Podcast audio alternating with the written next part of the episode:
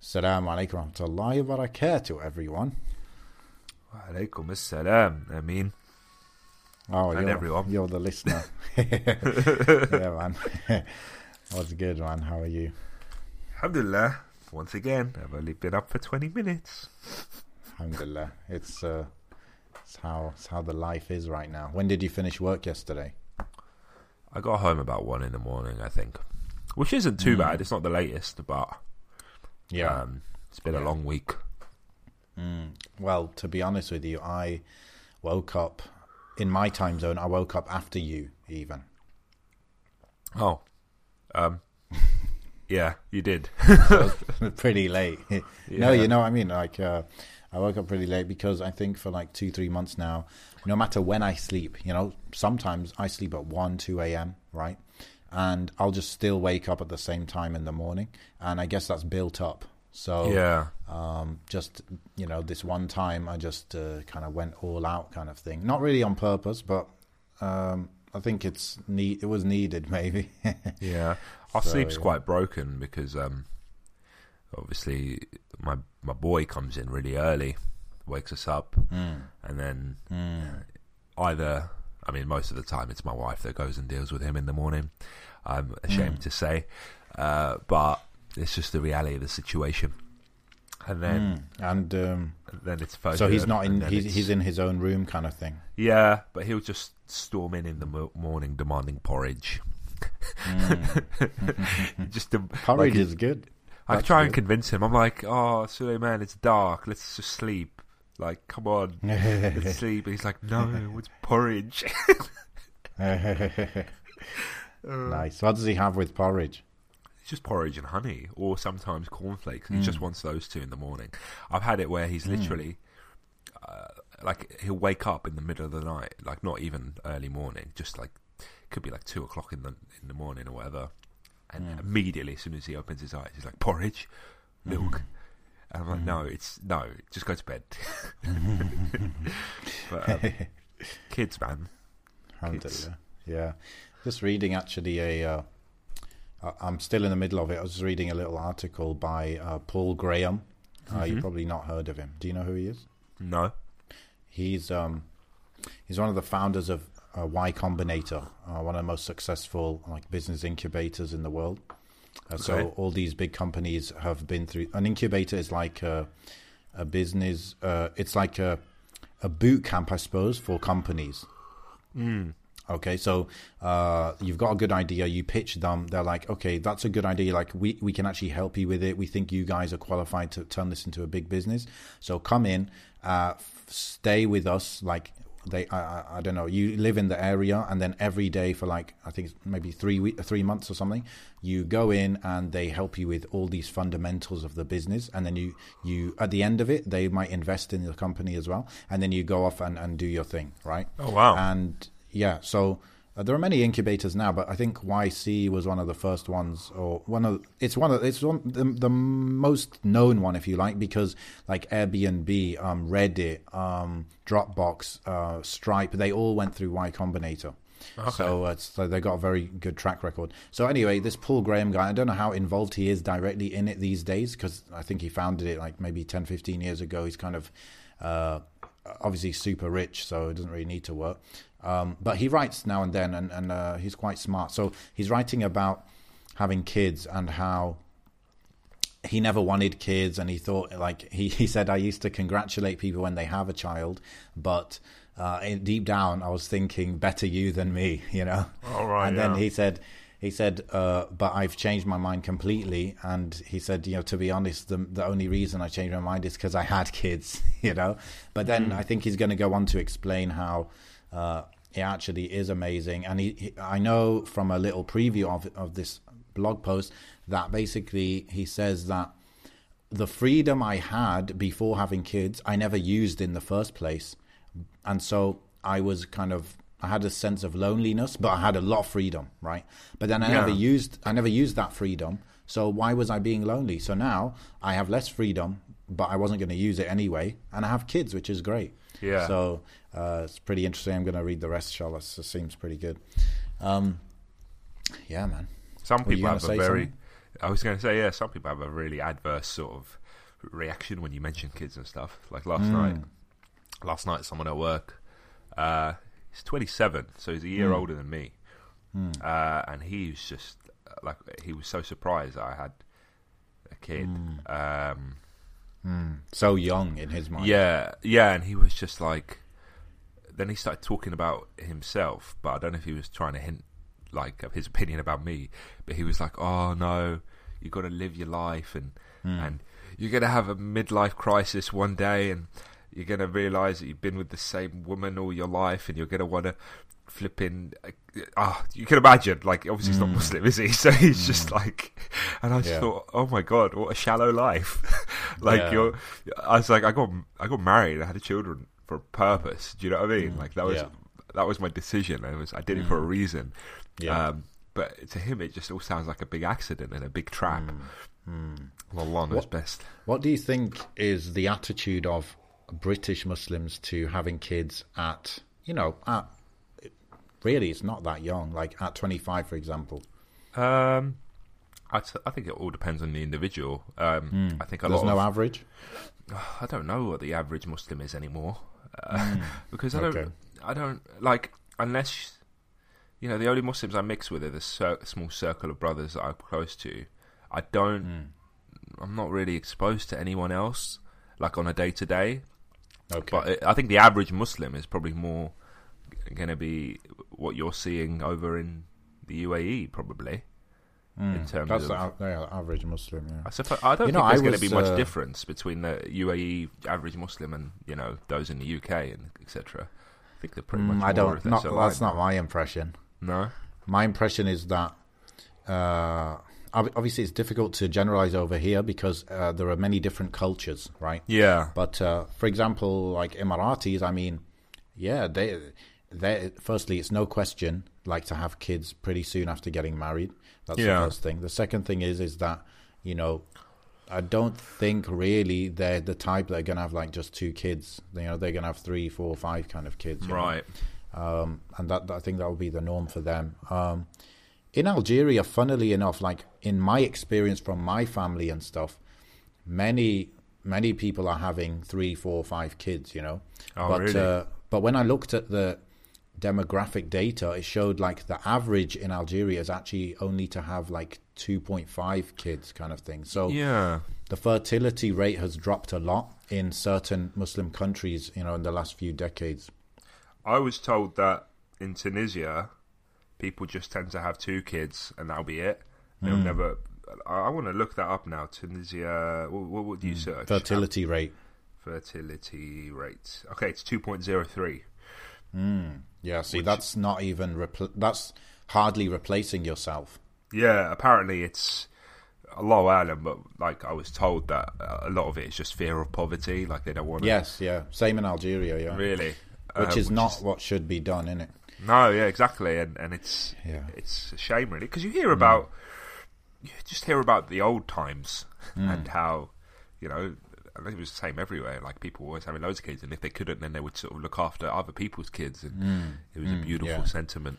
Yeah, Algeria is two point seven eight, so Ooh. leading the pack Bigger is better, always in Algeria. because it says uh, Algeria two point seven eight, Morocco two point four nine, and Libya two point two seven, and then Tunisia even lower than that, isn't it? yeah, Oh, actually, interestingly, it's showing like a graph uh, in 10 year blocks, and Algeria's has it went down. So it was at the lowest point in around 2001. Okay. Wow. But then, since then, it's actually gone up and up and up. So it was below Morocco, Libya, right, in 2001 ish. And now it's come up again. Like now, obviously, it's quite a lot more than the other two. But that's probably because of the civil war. this is crazy. Looking up, at, um, looking at the graph as well for Tunisia in 1960. So like around the time, actually, there was a, forget 1960. It goes up a little bit more. So the year my dad was born, it was about seven. 6.98 Mad, yeah. Yeah. Yeah, And then yeah. so 1966, and then it shot down dramatically over the 80s and 90s, and now 20. Hmm. Last data is 2016. It's 2.2. Hmm. That's crazy, man. What's that about? What do you think yeah. that's about? I want to discuss that. What do you think that's about? Well, obviously, you know, we we study this in uh, in geography. It's like a it's a whole science demography. Oh, really? Okay. Um, yeah. So, I mean, it, it, what happens is uh, when a country becomes more developed and healthcare improves, then people just have less kids, you know, because they feel their kids are going to survive longer. Oh, uh, right, they, yeah. You know, so they feel they don't need to have as many kids. That's the first thing. The second thing is, perhaps I'm kind of guessing this one is that when a country gets more developed, life gets more expensive. People start moving to the cities, and then they start, you know, fearing poverty, kind of thing. More expensive to raise kids. I, I wonder how it's measured in terms of. Uh, is it measured by how many people under a surname? Do you think?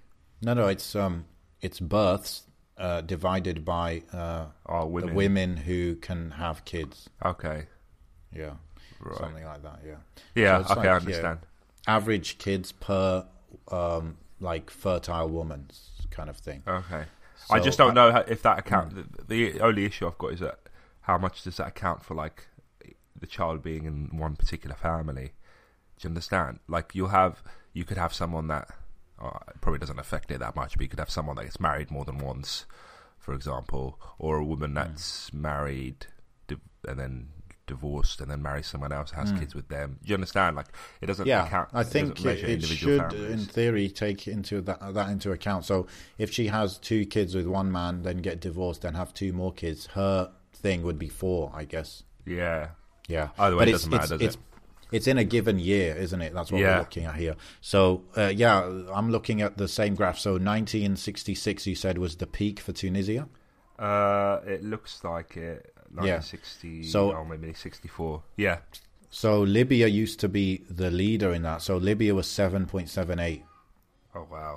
Imagine 7.78 being the average. Yeah, this is not the highest. This is average, which means you're going to have families having 10, 12 kids, and you're going to have uh, families having, you know, six kids. Like, you can imagine if the average is 7.78, the, Yeah. the lowest might be five, you know? Yeah, it's So, of like look yeah. at look at like I mean I, I'm not even going to give you the exact number like but my Hmm. my gran and my wife's grandmother had loads mate like loads of kids like so so many aunties and uncles and stuff Hmm. Yeah, but yeah, compare that to my gran from Tunisian side Hmm. they only ever had three and that was it Wow. Mm, mm. See, it's like a lot of cultural factors as well. I mean, Yeah. culture plays a role, religion plays a role, and then the e- the economy and all of that plays a role. One Yeah. one big thing that I, you know, I was a little bit surprised to find out is in Algeria it's very common to use like contraceptive, you know, the pills kind of thing, mm. and those have some quite, you know, severe negative consequences of taking them and uh, of course it, it just means that the natural consequence of that is you're going to have less kids you know because you can control it if you Yeah. like more I suppose the role of a woman in, in those countries have, has seen a vast sort of uh, change, um, at least from my observations. Because yeah, if you look a few generations back, at least in the rural areas I'm from, um, women didn't necessarily continue on with their education past like the first few years, really. Um, But then now, you know, you're, you're a lot of women naturally just carry on all the way up until university and then carry on to work yeah uh, and and they're battling mm. the same sort of things that we battle here, where it's mm. like the man and the woman both have to work, and the kid is sort of like. I suppose the benefit is that families are a bit closer still over there, so you still have that sort Yeah. of. You know, grandparents looking after the kid or whatever, mm. or or extended family looking after the kid or picking them up from school, etc. Uh, which is kind of I a mean, bit it- lost here generally. Yeah yeah because you're further apart and all of that Yeah. um, if you think about it though man north africa is is only you know these countries are only independent for what 50 years 60 years kind of thing right Yeah, So, so what I'm thinking about one of my eldest uncles. He's in his seventies now, I think. yeah, Um, he didn't go to school. There was no school. yeah, right? yeah. There was no school. He didn't start school until he was 14, and, and he traveled to to actually go to school. You know, Hmm. so he traveled to a whole other place, and he had to live away from his family in order to study. So it, it was still not normal, Annie, to to study. Uh, like that, like that kind of full time thing, uh, uh, you know, your whole life, kind of your whole childhood. Yeah. So with you know even the even the men were not uh, in that zone, whereas my dad was born much closer to independence, and so he would have maybe grown up in a more normal play, way where he's like studying his whole childhood and all of that. Right, I understand. So I thought that was crazy, man. My my uncle's story is amazing. You know, like um, he used to actually go to Morocco to study because uh, uh, I guess the the destruction of the education system was much uh, bigger and wider and stuff in Algeria versus Morocco because uh, there was the mm. whole war for independence and all of that. And if you think about, it, he was a child. He was growing up when Algeria was still colonized.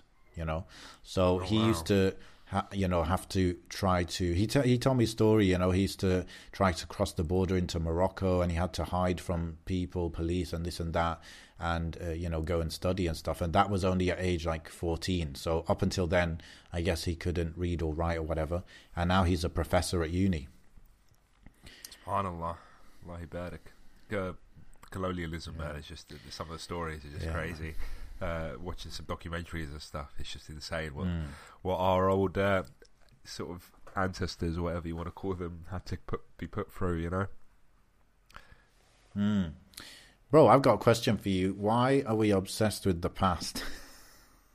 um, because I don't know because what else?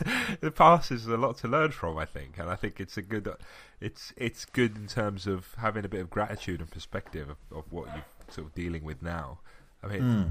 I don't really, I, I, don't know how engaged I am in current events, um, yep.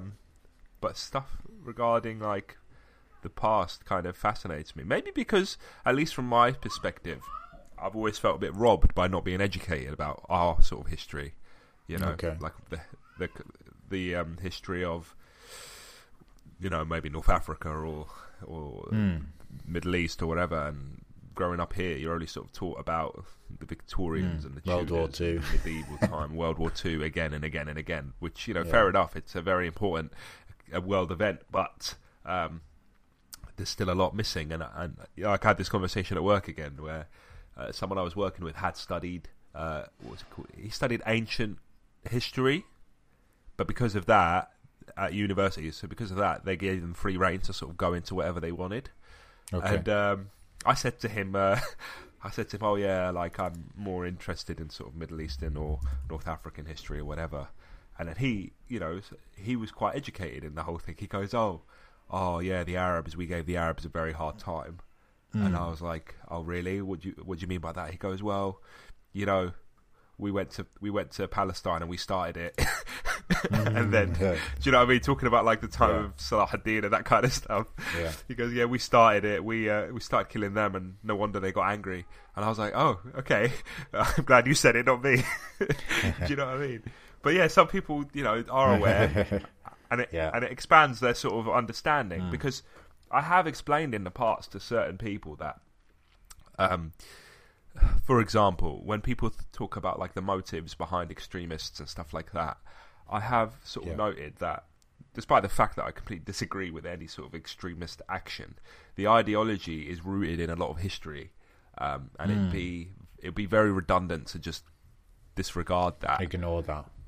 Yeah, it, for example, if we were to, to talk about ISIS and their ideology, their ideology in terms of all that land mass that they tried to acquire, um, mm and succeeded for some time was based on historical sort of uh, accounts of what what was taken from Muslims in the past. Not that it still didn't belong to Muslims now, but it was like the whole Sykes Picot broke, breaking the borders, mm. borders that weren't actually put down by Muslims, but were put down by the British or whatever, and they wanted to mm. get rid of those borders and, and reclaim this caliphate that was destroyed, etc.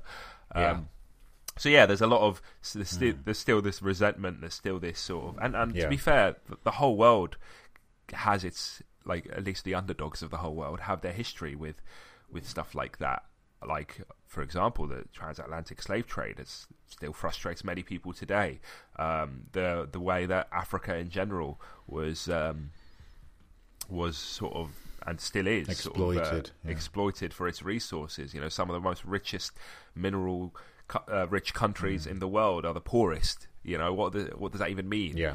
Um, And then things, Yeah. you know, the future is looking a bit interesting. Uh, Allahu alam, how much more of the future we have left to live, akhi, because you know the end times and all of that. We, how long have we been here since the Prophet mm. has passed? You know, um, So- so that- but like with the yeah. rise of like certain I- ideas, like the cryp- cryptocurrency, for example, um, Hmm. technology that sort of, um, on one hand, technology that's very kind of scary in its monitoring capabilities, um, Yeah. data collection, all of that is quite scary. We sort of touched on that last episode, but also, on the other hand, technology that kind of liberates people to do a lot more than they could, or you know, without gives them the any freedom. gate, like uh, without any what do they call them, uh, like gate holders or whatever. What's it Yeah, called? it's it's a bit of it's like an enabler. I mean, look at like now, Yeah. actually, compared to not even that long ago, uh, people have been doing a lot of a lot of podcasts have been doing like the past ten years, sort of um, you know the decade in a review kind of thing. And if we Hmm. think, I mean, 2010 was technology was sort of kicking off properly then, like smartphones and that. But the past 20 years, bro, like the way the world is transformed in terms of an event happens and you're going to get a high quality video of that straight from the ground pretty much, Hmm. you know, within minutes, way before anyone else picks it up. And it's, yeah, and even if it's been doctored, then the original will still sort of resurface because, you know, once something's on the internet, it's there kind of forever because people just share it and share it and share it yeah, um, it's it's insane, bro. It's it's insane. So on one hand, yeah, you've got you've got, for example, what people talk about now, uh, like fake news and stuff, really frothing up to the surface because people can do. Have you ever seen those? Um, what are they called? Face, not face morphs, deep uh, fake. deep fakes. That's the one Yeah. where they put. You know, they can literally put anyone's face on any video and make it look very convincing. Some are more Yeah. convincing than others. So, Crazy. so that could really like tick off. But whether it you know does or not, I think that's like for me that was like a big thing of uh this kind of you know I can't pinpoint the exact hadith, but the general thing of end times and Dajjal and people believing the liar and disbelieving the honest person and all of Yeah. this. Um, I feel like it it's it's coming to happen, you know, very much so. Uh, but at the same time, I'm very aware that hundreds and hundreds of years ago, people felt that that Yom Al Qiyamah was coming soon. You know, Yeah. So um, we don't know. You know, we don't know. We feel there's a lot. You know, a lot of the smaller signs, etc., have come. Uh, but I think you know why I'm quite obsessed with history, and we're always referring to oh, you know, hundred years ago it wasn't like that, and hundred. I think first reason is because a lot like the world has changed faster in the last hundred years than in maybe the previous thousand years before that. Who knows? Yeah, that's the first thing. The second thing is that as Muslims we take our reference from people who were in the past, not so much people that were in that are now or you know more recent. Like we go back to the Prophet ﷺ and we even Yeah. go back further than that to Ibrahim and everyone, right? So our our hit our religion is very much based in the past Yeah. and um and you know the sahaba and all of that so that's another reason and then further to that i think um because of because our worldview should be based on on the, those people in the past um i'm very much i'm probably subconsciously always fighting against this uh, worship of of modernism and on modernity and the idea that everything that is modern is good you know Yeah. and so for example when people criticize islam and they say oh it belongs in the middle ages um, that that sentence uh, uh, assumes that the middle ages was a bad time and it was worse than now for example yeah, yeah, so sure. I don't, you know, we don't, we shouldn't be ex- accepting that notion, that that assumption that oh, Middle Ages was worse than now.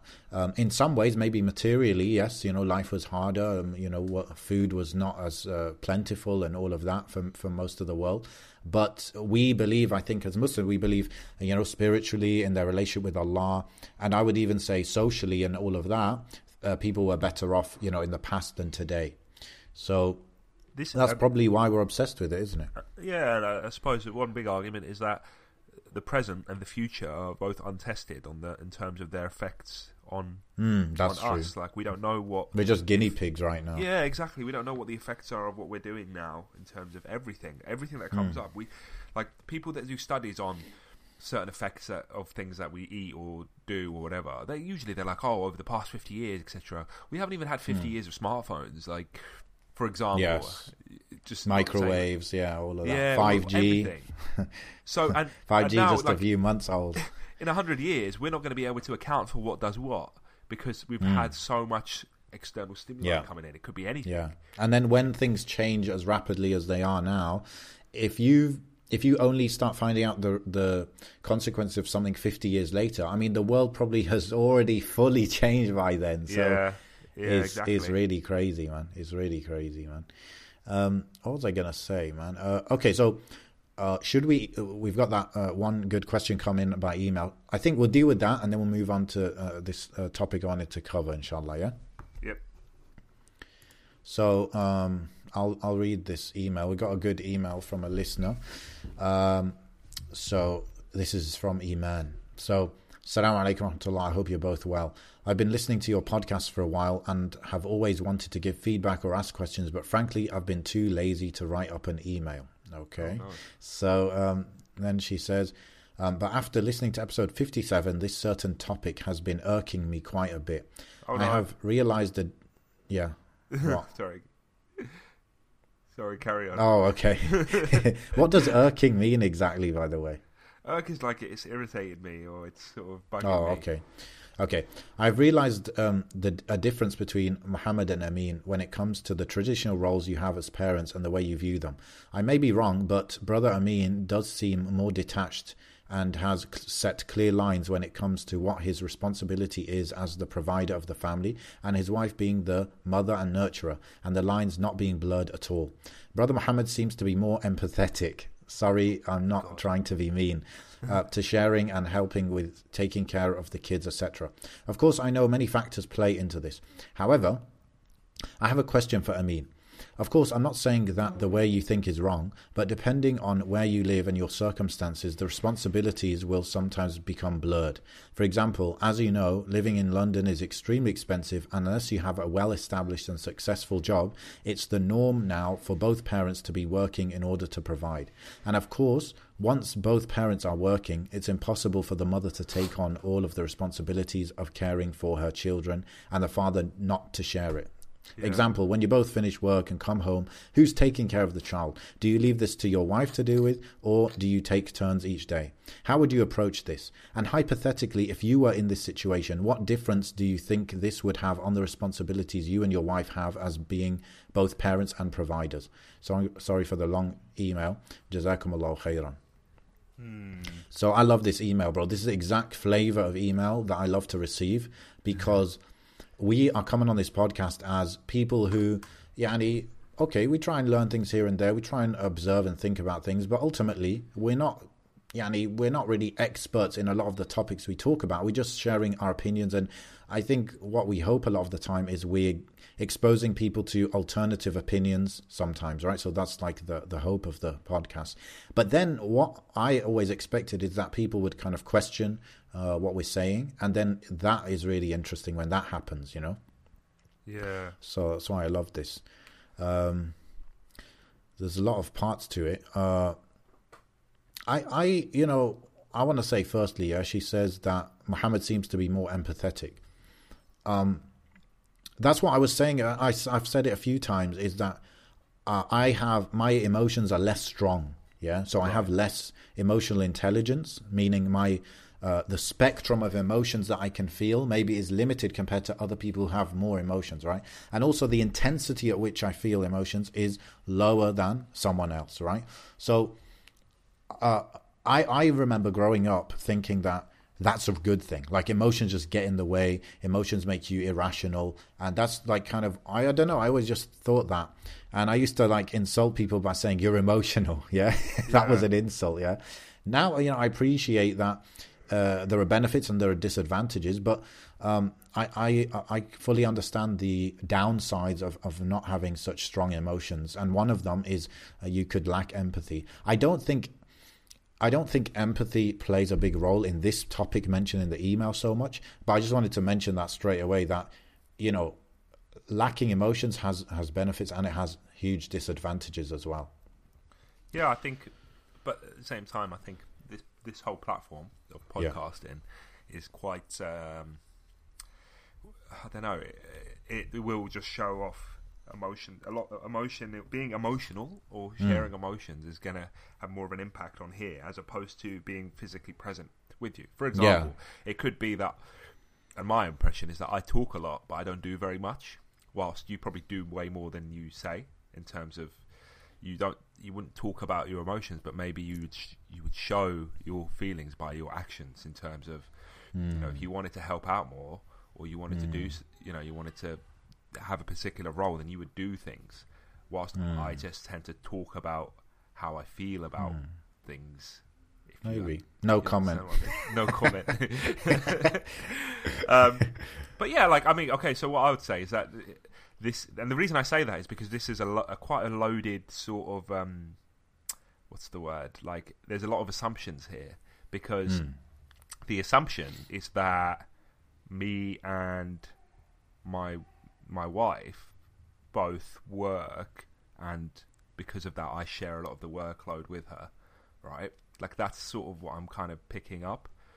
Um, but that couldn't be further from the truth. Like my wife does pretty much everything with my son to the point hmm. where I messaged my wife yesterday while I was at work and I said she sent me a video of, of my son I was like I feel like I haven't seen him in like a week you know hmm. because I've come home like the other day I wanted to play with him after work and bro I fell asleep on the floor um, and I woke up four hours later with like the worst backache because it was just so Oh, rough. man. And then I went and then I got up and then I fell asleep again on the sofa. And then hmm. I got up the next morning, went straight to work, and didn't see him because I had to do a night shift. So it's a bit. So yeah, you. do- Although that's you know I might talk the talk and stuff. There is no. Um, there is no way two ways around it. Like my wife's been at home since my child's been born, and he's uh, he's two and a half now. So that's two and a half years, bro, of just me doing it. And and once again, th- there's another assumption that oh, if you're what's the word?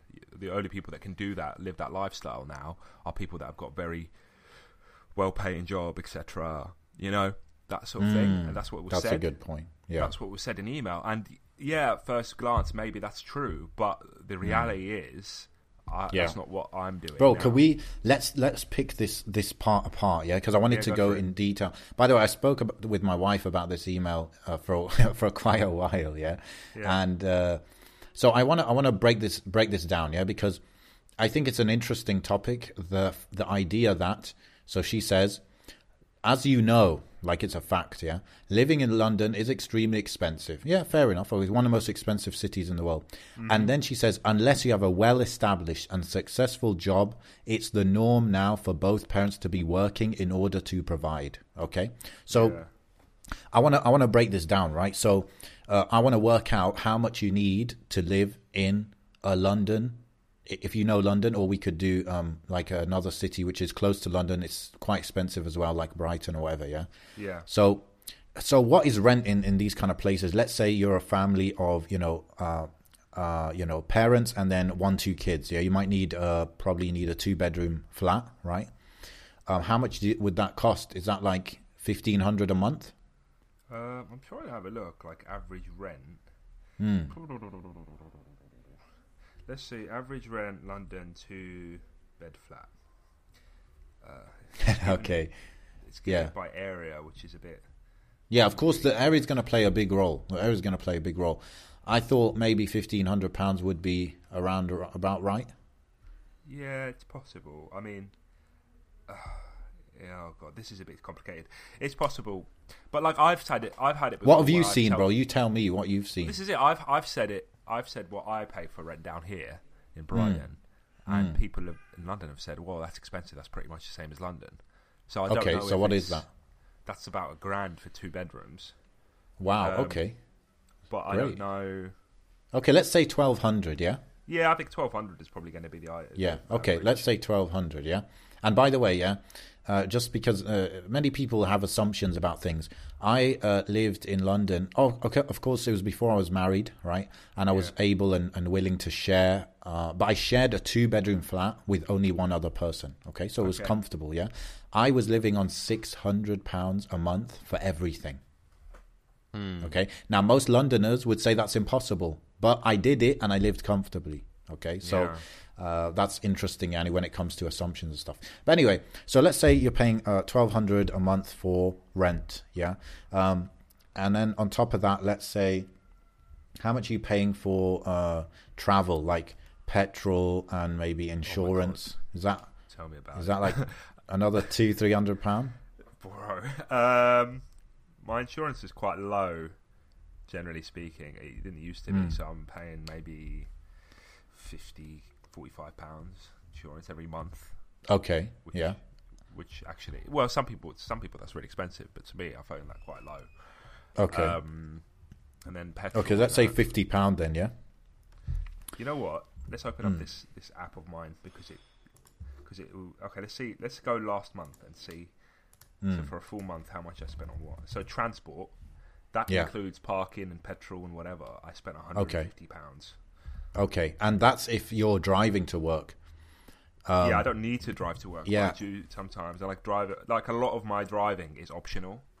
Like Okay, I'll drive really. to London or I'll drive. Oh yeah, yeah. So where I don't driving to London would make a big difference to petrol Yeah. costs. And, yeah. Yeah, So, so if you were living in London, um, I think if you get like zone one to three monthly pass thing, I think that costs like what was that hundred and twenty pound, hundred and forty pound, something like that. okay.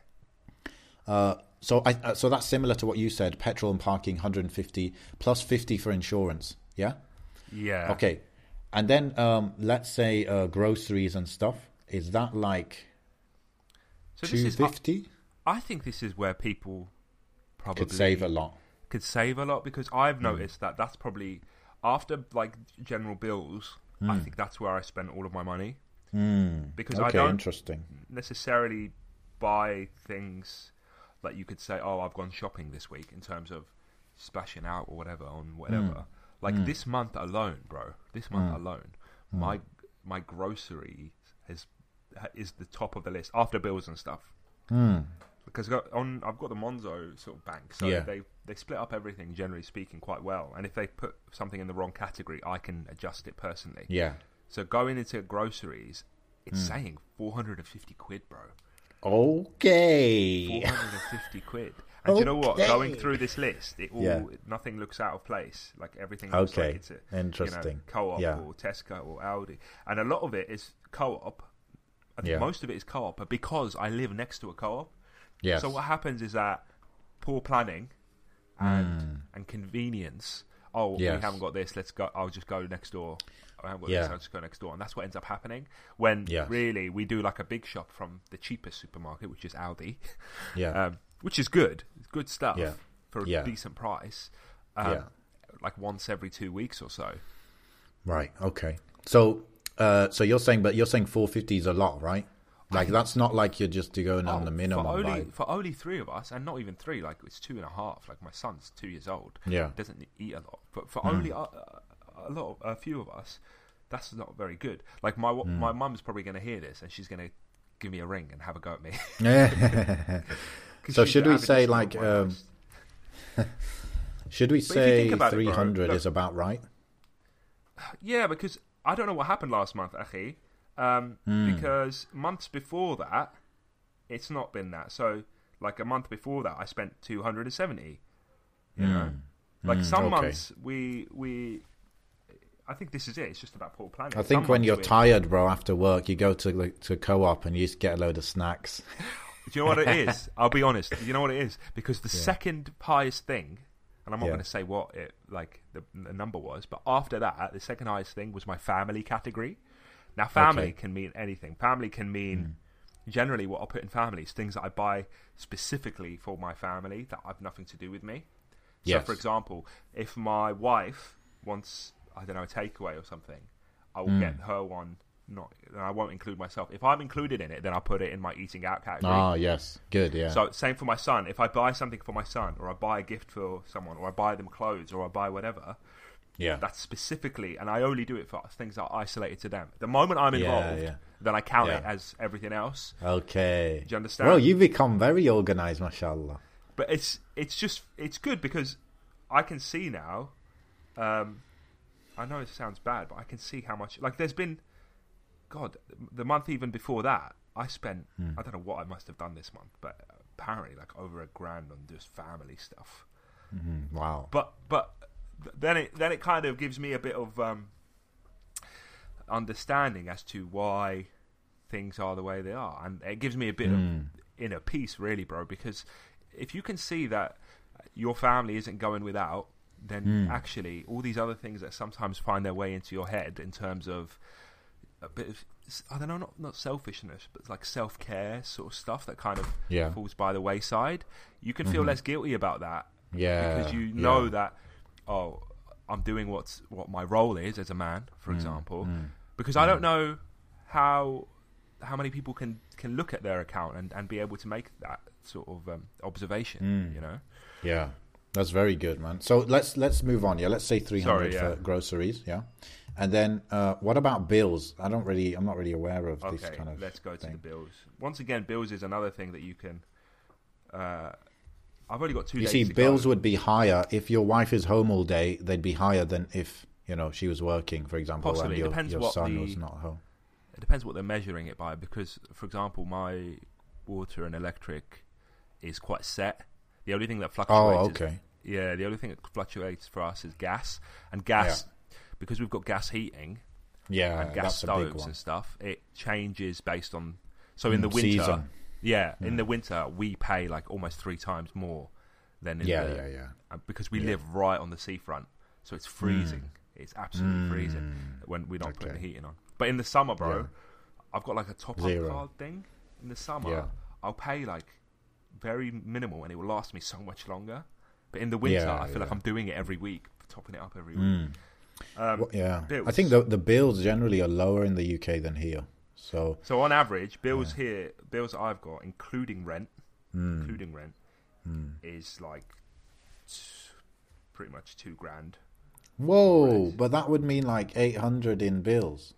Uh, yeah, pretty much. No, but you're talking about the winter, right? Well, yeah, uh, there's things here that I don't really need. If we're talking about essentials, then it's not going to be that much. But because there's additional stuff that I pay for every month, Man, I was gonna guess your bills is like two hundred. well, like council tax alone is 120. Oh, okay. I forgot about that. Yeah. Yeah, my council tax alone is. Okay, let me add that 120. Yeah, which maybe would be higher in London, but only maybe by a 50 pound or something. Okay, and then what about um, water and electric and gas? Uh, where is my water? My water's 40. I'm rounding it up, but yeah. yeah, yeah. Um, my electricity, I've had a bit of a kerfuffle with because I've been trying to switch between different suppliers. Yeah. Um, my electricity at the moment is about 60. Okay, so it's like So a it- 100 for those two. It used to be that I was paying very minimal for my Mm. electric. Yeah. Um, and then what happened is because I didn't read the small print because I thought I was getting an Mm. amazing deal. Yeah. Right at the end of the season, they were like, "Oh, so adding up all the electricity that you've had, matching it to the price, you now owe us two hundred. No, what was it like four hundred quid or something like that? Oh, Like, so they had this set price, yeah. but then if you go over it, whatever that means, Mm. you then owe them. So they just smacked me with this bill out of the blue, and I was like, Yeah, "You've yeah. got to be joking! Yeah. How dare you?" Cheated, man. And then like the other stuff that are in my bills category, like what I said, stuff for the car, Mm. um, the gym, which I paid Mm. five pounds for, which is not really a big deal. Yeah, Um, that's low. Wow. Adobe Creative Cloud. Shh, don't tell them, bro. Don't tell them. The secrets. At least I'm not pirating it, bro. Someone Yeah. said to me, "Why don't you pirate it?" I was like, "Bro, I need some butter in my work. I don't want this. I don't want to be Oh stealing, my bro." Somebody told me yesterday they paid uh, without going to details, yeah. So Yeah. I was told of someone who's supposed to be Annie, he's committed to Islam, you know, he's got a big beard, etc., etc. Bro, he straight up bribed someone. He paid someone like seven thousand pounds for something. Oh wow. Like pure bribery, bro. And I was just like, huh, uh, what's the beard for? I mean, not not that, Yani, of course, you can have a beard and, and sin and stuff, but it's just like, uh, surely it's easier to avoid just paying a bribe than, you know, growing a beard and keeping that up kind of thing. I don't know. I thought keep, keeping away from bribery is uh, relatively easy, depending where you live. Anyway, so uh, what we're looking at now, uh, I think we need to add. Uh, let's add something uh, minimal, Yanni, for eating out. Yeah. So let's say you spend uh, sixty pounds eating out. Uh, let's have a look. Oh my god, what did I do this month? No, but I'm not talking about you. But I'm trying to uh, get an average thing. But this this is highlighting to me that I'm way way above the average. Like I don't know what I've been doing. Oh no, I think God. I think if you were if you weren't actively trying to keep this down, then you'd probably be closer to the hundred pound mark, right? Yeah, the average might be a hundred. But if you were trying to keep it down, but you still didn't want to like uh, be stingy with your family and stuff, never take them out and stuff, then you would end up with maybe sixty pounds in a month, right? yeah, yeah. Pretty That's much. what I I'm mean, guessing. Yeah. A month is a long time, really. Every day is like. I think what's uh, what's Yeah. Hmm. easy to observe is how much you're spending in a day. Like, if you can go a whole day without spending a penny, then I think you've achieved something. Yeah. Hmm. Because a lot of the times you just don't need to. There's so many days where you look back at the things you've purchased that day and you think a lot of it is going to be food. A lot of it is going to be, Hmm. oh, I haven't brought lunch with me, or I'm going to buy something. Because Yes. if you're if most of your week is spent at work, then at what point are you spending money? It's yeah, you should be those- making money there, not Yeah. spending.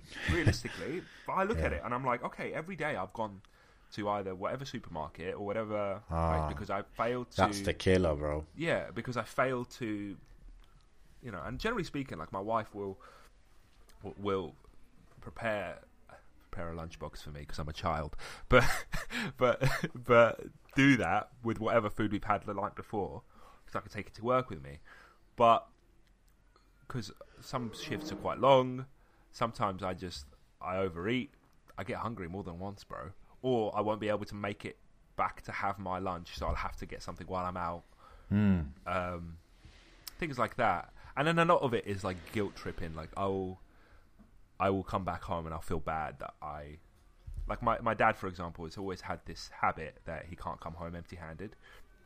Like he'll always, uh, he's it's just one of my uh, like earliest memories. of My father is just every day coming back when we used to live in Tunisia, just coming back with bags and bags of food shopping.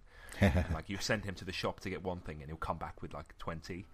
And I don't know why I picked up that habit. Like I feel bad. Like I'll go to the Right. shop. Like my wife will say, "Get, get, can you just get some washing up liquid and some whatever?" And I'll get that, but then I'll be like, "Well, they're gonna want, they're gonna like this and this and this and this, so I'll get all of this for them." And then, you know, I think that's where things add up. I was speaking to, um, I was speaking to brother Musa. I don't think Yeah. you mind me saying about money and stuff, and he was saying to me like, "Bro, you just got to learn to be a bit more, not tight, but just a bit more stingy, so Careful. you can save more." Yeah, Not Like, stingy. That's a very bad word. That's just a bad word, yeah, but like, because at the end of the day, what is it you're trying to save money for? At the end of the day, Hmm. you're saving it for them. It's not like you're gathering it to count it. You're Hmm. saving so that you can benefit your family in a bigger ways. So actually, Hmm. in the long run, you shouldn't feel guilty that you're withholding a little bit. Of course, yeah. It's not like you're spending on yourself, etc. Yeah, but Yeah, yeah, it's just I, I I have one of my battles is trying to think between having like trying to basically dissect this idea of tawakkul and I think I often play it out incorrectly where I think that don't worry about the future tawakkul Allah let's just get what we need to get right now as opposed to planning for the future and tawakkul Allah do you understand Mm, yeah, yeah, yeah, yeah. but yeah Yeah. Okay. So, is there anything we're missing here? in Um, terms of mm, expenditure. expenses. Yeah. Um, I don't know. I feel like we, in order to add flexibility to this, we should add another hundred pounds just in case of anything. You know, uh, for one-off costs during the year, for unknown X Y Z. Um, yeah I mean there's yeah Okay, so let me add this all up, yeah? Keeping in mind, of course, that uh, this is kind of average, and if you were trying, maybe you could keep it lower, etc. Right? So, so we got twelve hundred plus one fifty plus fifty plus 300 420 okay 420 plus um, another 260 so 2080 per month yeah? So we times that by 12 so after tax you need to be making 25000 pounds yeah with that those expenses. That's more or less. And, Okay. and let's let's not forget, like, people don't make that much and still live, like, still pay rent and still live. And you know, whether that's because they're getting some help from the government or whatever, it doesn't really matter. It still. Oh, makes, yeah. they're still there. Hmm. Do you understand? This- th- th- yeah. So we, we we went we went through this whole exercise in order to kind of play with the idea of do both people need to be working to provide and live? Yeah. Right. And if you if your expenses are twenty five thousand pounds a year, um, uh, you need a job that pays you, uh, you know, because we need to take away the tax, right? So you need to earn around 30 30K a year, yeah. And as far as I know, the average. Uh, let me just uh, make sure. Okay, we're, we're being very scientific with this, mashallah. Uh, so um, average salary in the UK, I think it's 24k or something. Uh, medium. Okay, it says 28,000. Okay, so it's close to that actually. So you just need to be slightly above average to for one one person in the household to provide for everything.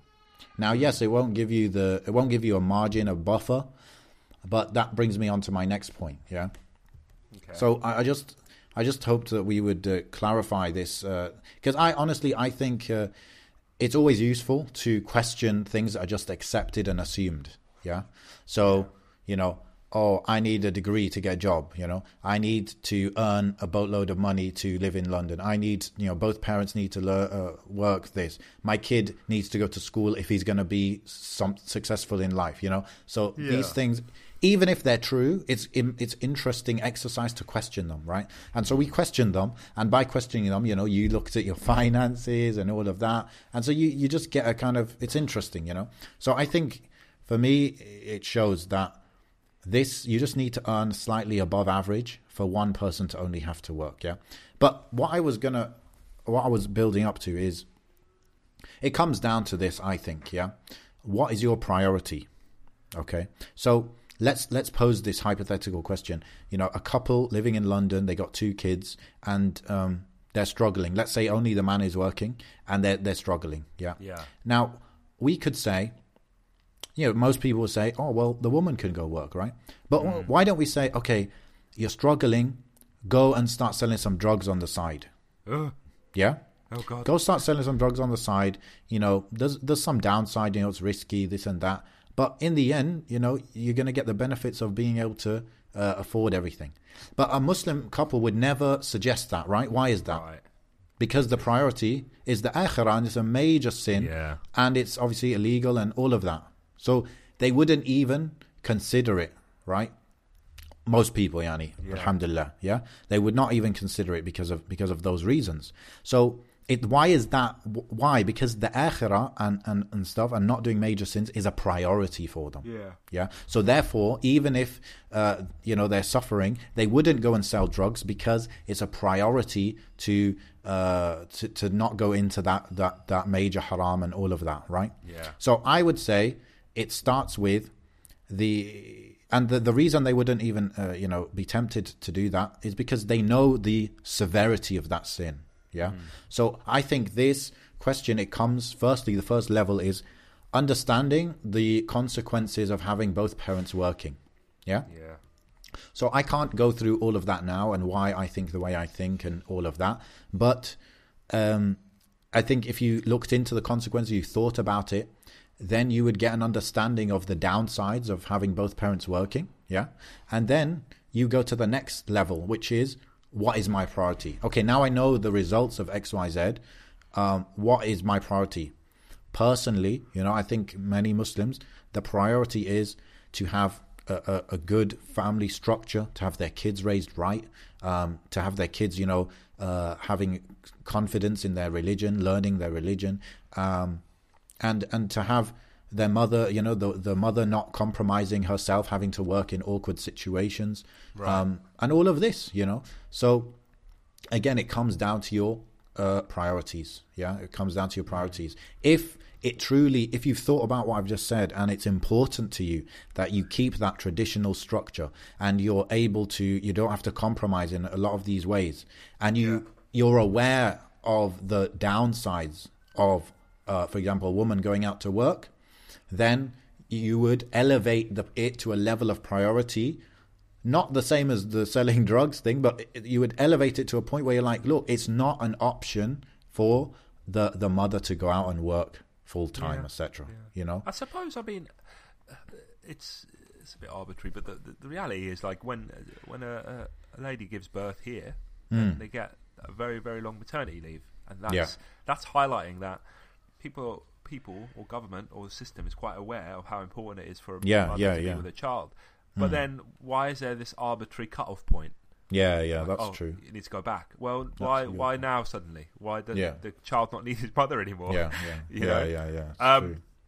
But you know, speaking about how things play on the ground, I Hmm. think there. You know, I think. Bear, okay, bearing in mind this person's email, Hmm. bearing in mind what kind of solutions we can offer in terms of Hmm. just general thinking, there is not not necessarily a requirement for a woman to work full time. Like it could Hmm. be, it could be maximum two days a week if if if they wanted to. And there's plenty Hmm. of jobs that do that. You understand, like part time or whatever. And if that's enough to sort of take care of groceries, or if you want to pay a part, like in that sort of thing, or if you want just something for yourself, because I think what can end up happening is that you can be so focused. There's two elements, right? One of my one element, and my, I don't think my wife will mind me saying this, is that she will often not want to ask me for anything because she feels guilty hmm. that it's not. I know it's. I hmm. know in Islam, her money, my money is basically hers in the sense that if she needs anything, I, that's not a problem.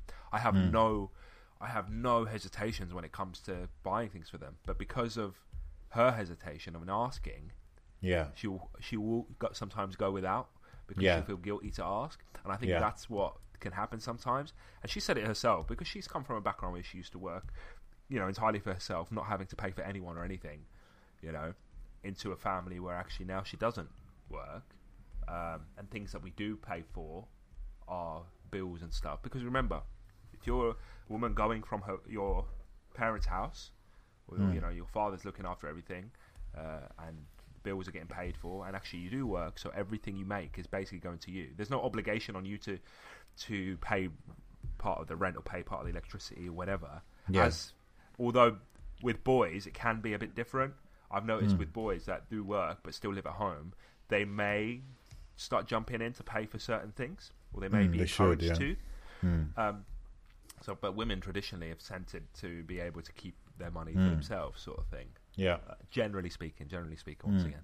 But then to go from that to oh, now we're living, you know, on our own. Pay it. There's rent that needs to be paid. There's this that needs to be done, etc. Yeah, inshallah, Mm. sisters can get a decent man that would want to just try and take care of that himself because those are the things Yeah. that are his responsibility. You know, yeah. uh, but there's always going to be this element of Mm. guilt that comes from the, the woman, generally speaking, that they can't help or they they don't. I think that's a terrible cultural issue, Yanni. That's Possibly, a problem. Possibly. You know, I've, I, I know, Yanni. I get the idea of what it's like uh, in the Western context, where it's like Yeah.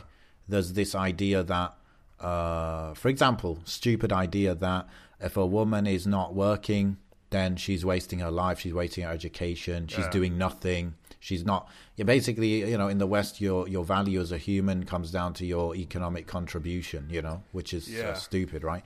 But um, so uh, I understand that, but it, that th- instead of going along with that, we need to question the idea in the first place. I, I know equally. I know other families where the the girls are just given everything they want. You know, Yeah. there's there's no uh, shame in, in the girl taking because she knows she's giving in other ways. You know, But so I've- yeah. my argument is that as a husband, Mm. it's easier to manage that than what I've just said as the instead of the opposite.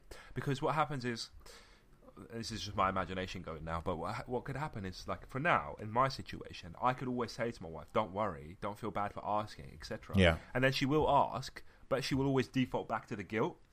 Which is yeah, yeah. that's why. Yeah, that's why I would say the solution. can encourage that. But if Yeah. there's the opposite, bro, if Yeah. someone is already accepting of the fact that they're you know they're not guilty at all, then they're easier to fall into over asking.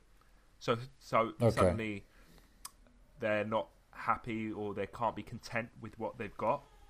So Yeah, they're always okay. having to Mm. battle between spending too much on things that aren't necessary just because Yeah. your wife wanted it. Do you understand? Of course, yeah, yeah, yeah. That's now we're talking about balancing and this and that. But I think, Yeah. for example, one solution to this feeling guilty and all of that is uh, if you give your wife money, regardless of she needs it or doesn't need it, you give her a certain amount, and she doesn't have to ask. You've given it to her, right? Yeah. So anyway, these are like um, now we're zooming in a bit, and um, I just wanted to first mention the whole thing of all this thing about living is expensive. We kind of dealt with that, yeah, and then we then the, the point I wanted to make is that it comes down to priority. Like if this is not a priority for you, that the mother is is at home and the, and the father's providing, if you don't see that to be important, then that's fine. It's not a priority. You go and do your thing.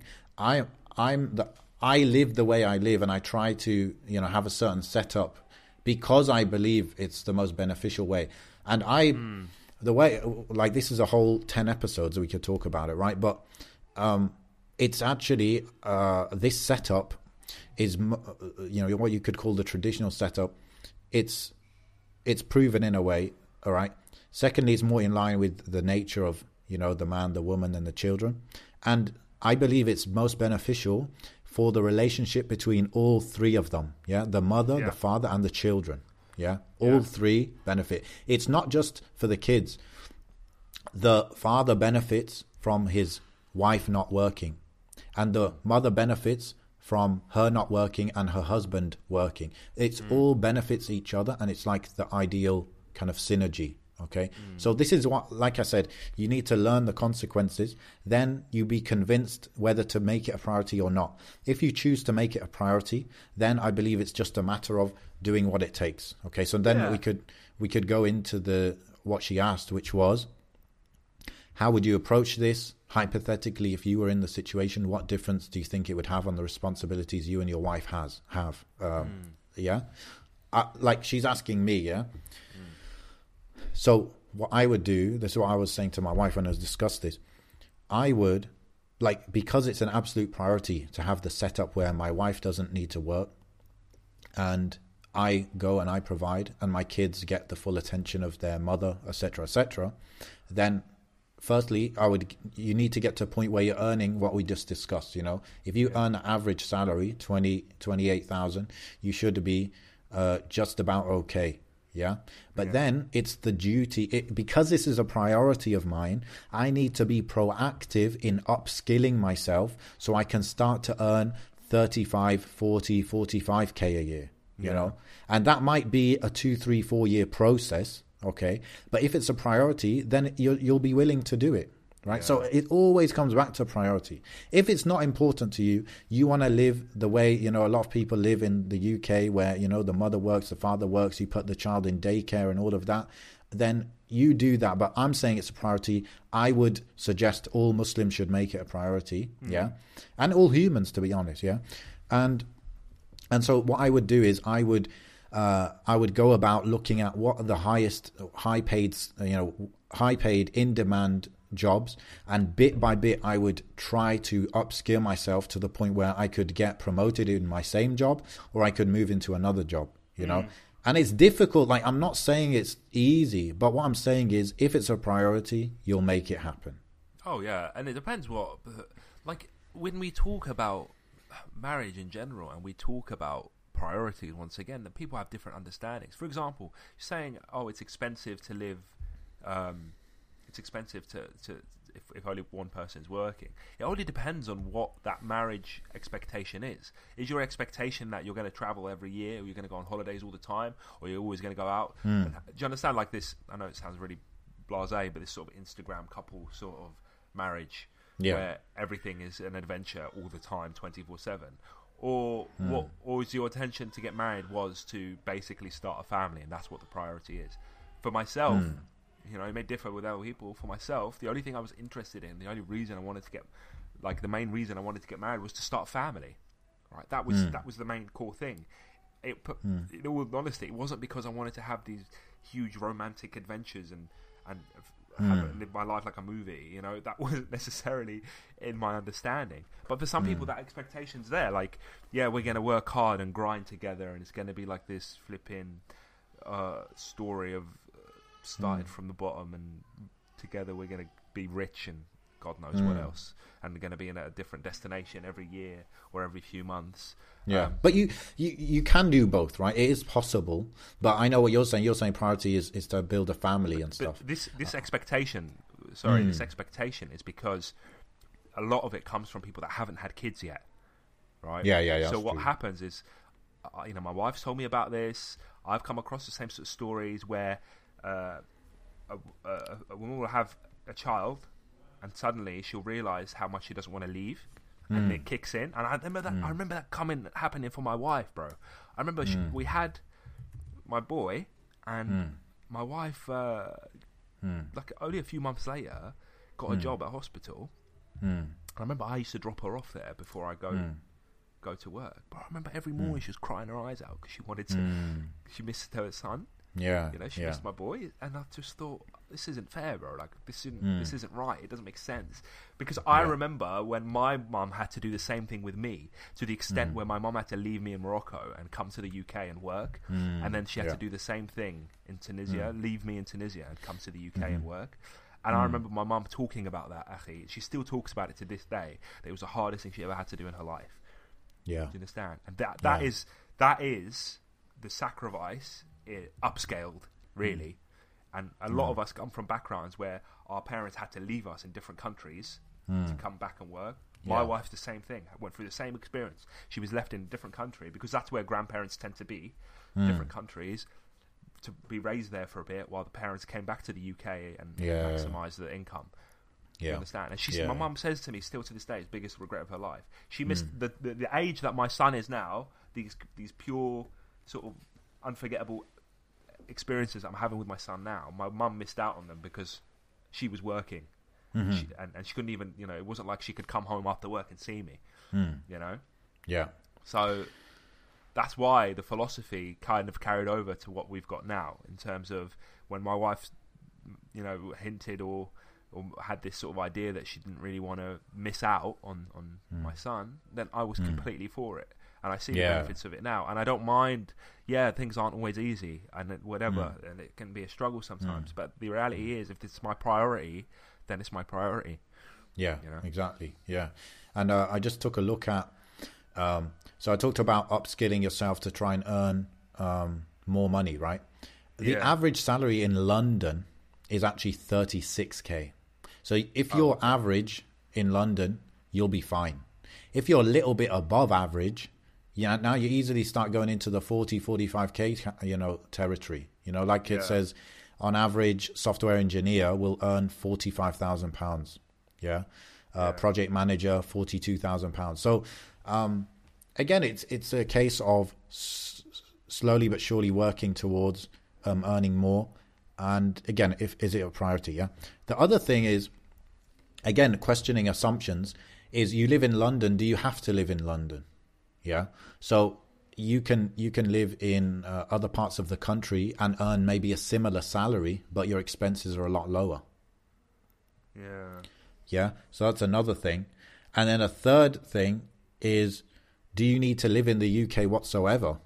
Yeah, because um, I know of places for sure. I'll give you real numbers. For example, you can live middle class, nice lifestyle in Istanbul, one of the biggest cities in the world, on uh, in pounds, it would be about six hundred and fifty pounds a month. If you earn that online somehow, whether it's working remotely, freelancing, your own business, um, or even setting up a business in Turkey or getting a job in Turkey, then you can live with that small salary. You can live comfortably in Turkey. Um, I know you can live in uh, Dubai or maybe Sharjah. You can live on about Hmm. yeah, you'd you need about thirty six thousand pounds uh, to live there, maybe in that same kind of thing.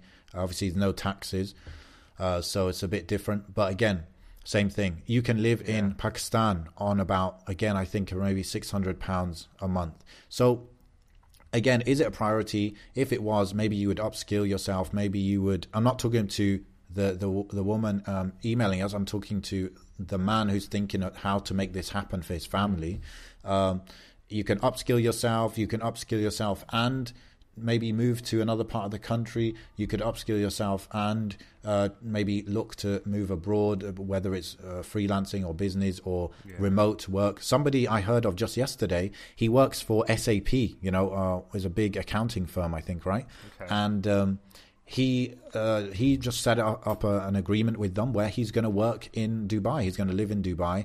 Uh, his job is technically in the UK. He's still paying UK taxes, I think, but he's living in Dubai, and they yeah. agreed that. So he has an actual kind of nine to five, but he's just working, uh, living in in UAE. So. Um, so yeah, there are many options if you make it a priority, and it may take you five years, but it's worth it. You know, if it's a priority, I think it's worth it. Yeah. So that's I my thing. The biggest struggle is that I think the, the in terms of practicing Muslim sisters, I think generally speaking, I think uh, there's no argument that if they were given the option to to not have to work, then I think they would take mm. it. Like, generally speaking, I don't think that's the issue. Yeah, yeah. I think it's finding brothers that are confident that they can take care of their family mm. when, when it comes to like getting married. I think that's what sisters struggle with a lot. I think sisters might struggle with having someone approach them who is financially capable of looking after them. So yeah. what they do is they default to this expectation that they're going to have to work. Because mm. I don't know how many practicing brothers I've met that have this automatic like all the brothers that I know that you know I hang out with, and maybe because we're all like-minded, but all the ones that I know don't. Their their their, their wives don't necessarily work, and they don't have this mm. expectation that she should. Yeah, you know. Um, yeah. So it depends. You're saying it depends on what circles you roll with, basically. Yeah, it does. It depends on what circles you roll with. Depends what expectations you have, and yeah. And I but obviously, know, like, every potential couple will have this conversation, surely. Oh yeah, I think the, the the where we find a lot of sisters sort of falling to is just trying to do stuff from home, whether it's you know stuff based around entrepreneurship, social media, online websites, e-commerce, whatever you mm. want to call it. There's yeah. bits like that. There's things like that, and I think that's empowering. I think that's uh, something that benefits them in terms of yes, sure, have your you know th- this is what goes back to what we were saying at the start of the whole episode, talking about technology and empowering people. Mm. You know, there's things that the services that that women need that needs to be run by women for women. Um, yeah. And we can't get around that, and that's just reality. There's, mm. you know, there's things like that revolve around even your skills as a mother that we can't. Like, I mm. remember hmm. being being uh, sent to um, what's it, uh, childminders and stuff. Right? I know mm. that hmm. sounds really weak to some people, but that's actually an incredible skill. Like that, you can look after kids. So why not open your hmm. your services to other people? You know, who need their kids look, looking after for mm-hmm. example, mm-hmm. for a few days a week or whatever. That's that's still you're still getting something that way. This is if you mm. want to be active, if you want to sort of stimulate your mind or whatever. There's all sorts of things. I think we limit ourselves to thinking, "Oh, I'm at home. That's it. It's the end," kind of thing. When yeah, yeah I'm fully against that. By the way, like in I know like in Algeria, a lot of women do that where they don't work and then they also don't do much really at home. Like they instead of picking up a book, they would like clean the floor three times in a row. yeah, um, I, am not like a fan of that. I think time is precious for every slave of Allah, and they yeah. need to they need to convert that time into ajr somehow. Yeah. So so yeah, I hope I think there's a very thorough like discussion of the of the of the question. I think it's really it's really good. I think uh, maybe also I wanted to say as well that maybe how rigid I am, maybe it's been a bit under, misunderstood because I remember saying in one episode like ultimately um, my wife has has that kind of main role like as as the mother and, and stuff, but when when anybody needs help, yeah. then if she needs help, then I, will come and help her. Of course, like I'm not like so rigid in that way. I wouldn't say, or I aim not to be at least. Um, but of course, you got to understand how everybody grew up with certain norms and certain culture, right? So yeah, what what I took the example from maybe is is Algeria, where you know I guess I took my model of the family from Algeria because that's where when I was visiting Algeria, I always I just thought this is the way it should be, kind of thing. I don't know where I got that from, but and so I kind of modeled off them, kind of thing. Yeah. Um, and and so that's why I've come to this. It, not that it's definitely not the only reason because I always try and observe and question, and so I am still convinced after questioning. But you know, I think you gotta you got to you got to question a lot of the things that are assumed in general. Yeah, I think like, I mean, my model is tends to revolve around my mum and dad a lot. Um, I mean, they did equally work a lot together, but then at home they equally did a lot as well. There were certain things, and there's still certain things now in my own marriage that I just wouldn't do. My dad was just never done. Yeah. You know, like Yeah. my dad. I don't think my dad's ever changed a nappy. I Okay. do. I do. Okay. Let's Ah. not let's not get it twisted. I do, Hmm. but it just sho- shows us certain things that, for example, for myself, I remember having this conversation with my wife. Actually, I was like, Hmm. I've never, I'm never going to clean the toilet. Like that's just in terms of like bleaching it and get. You, Hmm. you understand what I'm trying to say? Like, Yeah. not, I mean, I'll clean it after I use it. but Yeah. Yeah. but in terms of like doing all the bleach and all of that stuff, like I've never done that, and I don't think I ever Hmm. Yeah. will. My dad has never done that. I don't think we ever will. So, it- But what it- about the opposite question? Go for it. Like, I personally, I do, I actively do not want my wife to help me in my like main role. Yeah. You know, you don't, Oh, you yeah. never actually hear that kind of Oh, this discussion. is- like, this was the argument that sort of devolved because I said, Oh. um, you know, I said to I said to her that there's certain things that I do that you're never going to do. You know, Hmm. I said you're never going to step out and and and do a, an hour or two in my job. That's never going to happen. Like that's accepted, Especially my job. So yeah. this is something we. But the thing is, I think you. The thing is, I don't. Uh, it's not just that. It's that you wouldn't even want her to, even if you were. If it Oh, yeah, yeah, yeah. hypothetically, she could help you. You don't want her to help you. You want her to just do her job, and you'll take care of that, even if it's Yeah, difficult. and then there's middle grounds. There's things that we both do. For example, like. Yeah, yeah. Like I said, my dad when my my dad would always be in the kitchen, like or, Hmm. he'd be helping or whatever. Like that was understood. That was just what I grew up Hmm. knowing. So if I'm asked to maybe cook dinner one day, or if I, you know, see she needs help or whatever, it's accepted. You know. Yeah, And there's yeah. things that naturally just just happen. I think people worry too much about this. I don't know if you know, I don't know how realistically these things are discussed before getting married. I don't know about yourself if it was ever discussed. Your Hmm. I think it's a bit uncomfortable for some, isn't it? Yeah, I mean, for me, it was as far as I can remember, it was generally quite understood. I think, and Allah knows best, but I think, if anything, I remember my wife saying that she was surprised at how different our families were in terms of how much men may have helped my family as compared to hers. So, Okay. and I remember there was that big difference. Like I think, I don't know if it's an Algerian thing, but judging by sort of uh, cultural uh, differences, uh, there is more of an expectation that men don't do as much in the house as a woman does. Um, Yeah. Whilst It's definitely more, yeah, Uh, definitely, yeah. Like, uh, but it's also the other way where maybe a woman wouldn't want a man to step in the kitchen. Like that's an insult. Like that's my territory. Yeah, it could be. It could be, especially if there's people around. Yeah, I mean, Yeah. we play out very differently when there's other people around than we do when there, there isn't. You know, Mm. Yeah, there's yeah. an element of respect there, Yeah. an element of sort of keeping Yeah. A good image of yourself or whatever. Hmm. But it should. I Yeah, don't think yeah. that should matter personally, because I will. Yeah, I don't. I don't know. I think we. I think basically, ultimately, let's bring this back to the core thing, which is pleasing Allah Subhanahu wa Taala, and Hmm. I think. I think uh, a man should remember that anything, he, any act he does for his family is is charitable, and he'll be rewarded for it. And the Prophet ﷺ did used to help around in the house. And that isn't unknown.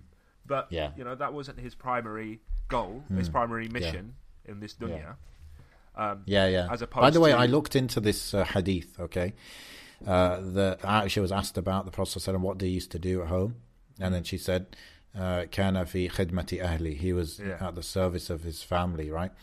Um, and I looked into it, and what some of the scholars have said, Yani, what I found is that uh, they, they, she actually listed a few things he would do, Uh-huh. and I, it's a long discussion, but I think uh, it's taken vastly, and it's taken out of context. Oh, oh, no doubt. It's made, it's used. that. Yeah, it's, it's used in the Western context. It's used to uh, try to make it out that he was, um, you know, changing nappies and washing dishes and cooking. Yeah. Oh yeah, yeah, yeah. yeah. Um, which which was not the case. In fact, uh, it's uh, she lists a few things he used to do. One of them is milking his goat. One of them is fixing his sandals. One of them is uh, it, it, uh, there is one narration that says he would uh, knead the dough, knead the dough sometime, um, and what the scholar said anyway that I read is that they said basically he would do general things that a man would do at home. Yeah. Right. So yeah. the point of the hadith was not. It's not what I understood. The point of the hadith was not to say that. Oh no no he he wasn't doing nothing. exactly. Yeah, at home. The point was actually, if you read the whole hadith, uh, because at the end she says, and when the prayer, the the adhan came, he would get up and leave. Yeah? Yeah. So the point is that what she was trying to say is that he was a man like any man, and he would be in the house like any man, and then when it's time for prayer, he would get up and leave. Yeah. Yeah, so put that was what she was trying to that- convey. let's Hmm. put that into what today or what we would consider our general duties that are associated with a man at home. All right, put work to the side. But it's going to be based on the urf, isn't it? The culture that you're in. Yeah. Oh yeah, but like, what, I, Yeah. What I'd argue, I know a lot of our cultures are similar because we grew up in similar environments. But like, you know, DIY things like putting up a shelf, okay, repairing Yeah. something that's broken, right? Uh, doing the garden if you've got one. Like, Yeah. You don't want, you know, it's, it, you'd want to do that yourself. Uh, Hmm. Certain sort of, I know, I know it goes back to repair work or whatever, but like Hmm. even like cleaning the car. I mean, let's not forget car is something Hmm. that the the whole family make use of. So it's something that Hmm. can't necessarily be neglected or whatever. Like maintaining that vehicle is serving Hmm. Yeah. your family as long as you're doing it for as long as the, the main purpose of that vehicle is for your family and you're not just joyriding Hmm. it all the time showing off because you've got a nice car on your own you know Yeah. but things like this you know that get Yeah. overlooked yeah, Um, yeah. Even uh, and also like let's say your wife is cooking and the the baby is crying. oh, You yeah. know, she's she can't do both at once. Oh, You know, so exactly. obviously, you know, obviously you're gonna. Also, it's very important for fathers to spend time with their kids and yeah, stuff like that. yeah, etc. Yeah, and, and that yeah. time is valuable, and that's that's Yeah. a given, bro. That's a given. Yeah, my yeah, wife's in the kitchen yeah. cooking. I'm automatically Yeah. with my son. Exactly. Yeah. That's yeah. normal. Yeah. normal. So, a lot of this, I think, it's just navigating some of these modern uh, phenomena. You know, like living in life being expensive and this and that. Um, but I think It's we only- dealt with it pretty well, man. It's only ex- the thing is, it's only expensive if your desire for more can't be tamed. Yeah. Yeah. Yeah. I mean, I don't I don't think earning 30,000 pounds a year is an issue somewhere like the UK. You know, there's so many opportunities. Yes, some people are more disadvantaged than others. That's true. But if the average is earning 28,000, then, you know, if you put your mind to it and you make dua, then It, it- it's just a lot of it is it's just going to be why you want to make more money in the first place. It's Mm. is it is there is it aligning with your priority of al akhirah, Mm. or is it Mm. just because you've got this culture in you of Mm. I need to be better and I need to earn more and I need to show that we're moving forward. What does Mm. moving forward mean? I think people people get worried about being stagnant. For example, I've been stuck at the same salary for such such and such years, or Yeah. I've been uh, I haven't made any progress, or look at so and so he's he's Mm. started when I did, and look where he is, and do you understand? Look where I am, and I'm still stuck here, and blah blah blah. I think that's what's the, the issue that's irking people more than actually. Mm. Does it matter if you're stuck in the same, and I say stuck in quotes, in the Mm. same sort of um, position for I don't know, hypothetically, ten years, if spiritually you're making achievements Mm. because that, t- that yeah, and you have a good relationship with your family. yeah, that position you're in is allowing you to, I don't know, Mm. at this pre- present time, study, memorize Quran, serve your family, Mm. increase your knowledge of the Deen, etc.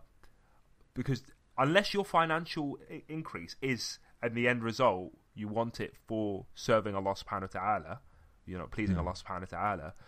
Mm. Why I don't know, making Hajj Umrah whenever, or or funding some sort of project that you have, whether that's internally in your family, like investing in your children, or you know charitable work, charitable works Mm. or whatever. If it's not solely dunya related, then fair enough. You could say, yeah, you should be aiming to to to Mm. sort of try and earn more and stuff. But if actually, right now in the situation you're in, your spirituality is increasing and you're still making strides, then Mhm. that should be your priority, really. Mm. But Yeah. Knows best. Yeah. Uh, so just making sure we answered everything. How would you approach this if you're in the situation? What would you do? Wife? Oh, she. So she asked if basically me and my wife were working. How would you split up the responsibilities? I mean, I just wouldn't. I'd really do all I could to not be in that situation. What can I say? I would really like. I already said uh, the, some different options. I am willing to move country to avoid that. Wow. I'm willing to learn a new skill. Like I'm willing to start learning software engineering to avoid that. I'm willing to do like I'm willing to do a lot to avoid that situation. So, yeah. inshallah, I wouldn't end up in that situation. Um, I think that's because yeah. you're quite proactive in that sense. I think I would end up defaulting a lot quicker than you. Maybe. But it shouldn't be. It shouldn't be that. It shouldn't be. But I probably would. But I like. I think the most I would default to is what I said earlier, which is um, definitely not full time. You know, yeah, yeah, that's true. So yeah, that's another point. Is like it doesn't have to be black and white. Like she's full time or nothing yeah. as well. Because yeah. I just I, I, remember having this conversation with her the other day where she said, uh, "Do you feel guilty that I'm not working or whatever?" I said, to be honest, judging by the amount of work that you have to do in the house now, yeah, right, if I came home and that work wasn't done by either of us, and then we had to do that work. Mm altogether, mm. then we'd never see each other again. Mm. It's a false economy, isn't it? Because yeah. you gain one thing and you lose another. Yeah. And we, the, the problem is you got to measure life. I know. Uh, I'm. And by the way, I think we've been a bit um, defensive. I don't know. We. I think we're we're speaking like she's attacking us. I don't think she's attacking us at all. She's not attacking but, us. She's attacking yeah, yeah. you. Oh yeah, me. no, I, I, don't feel attacked. I just uh, I I feel like uh, basically the the mainstream culture is one way, and it's it's a big mass, and I'm like yeah. pushing back at it. You know what I mean? So that's why I'm answering in this way. Um, her, what was I gonna say? What was I in the middle of saying? Man, I can't remember. Um, you said part time. Uh, it's not black and white working full time, part time.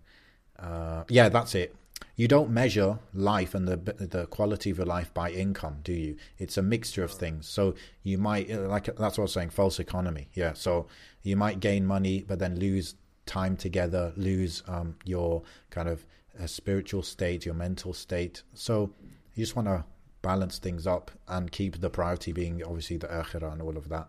And you know, personally, I'm 100% convinced that the structure of your family will directly link to your akhirah. I fully believe that. So mm. that's why, you know, it's priority. You know, I was thinking as well, Muhammad, that maybe just the one difference between me and you is maybe we do equal action, but I just keep my like standards and goals high, even if they seem unrealistic. Yeah. You know?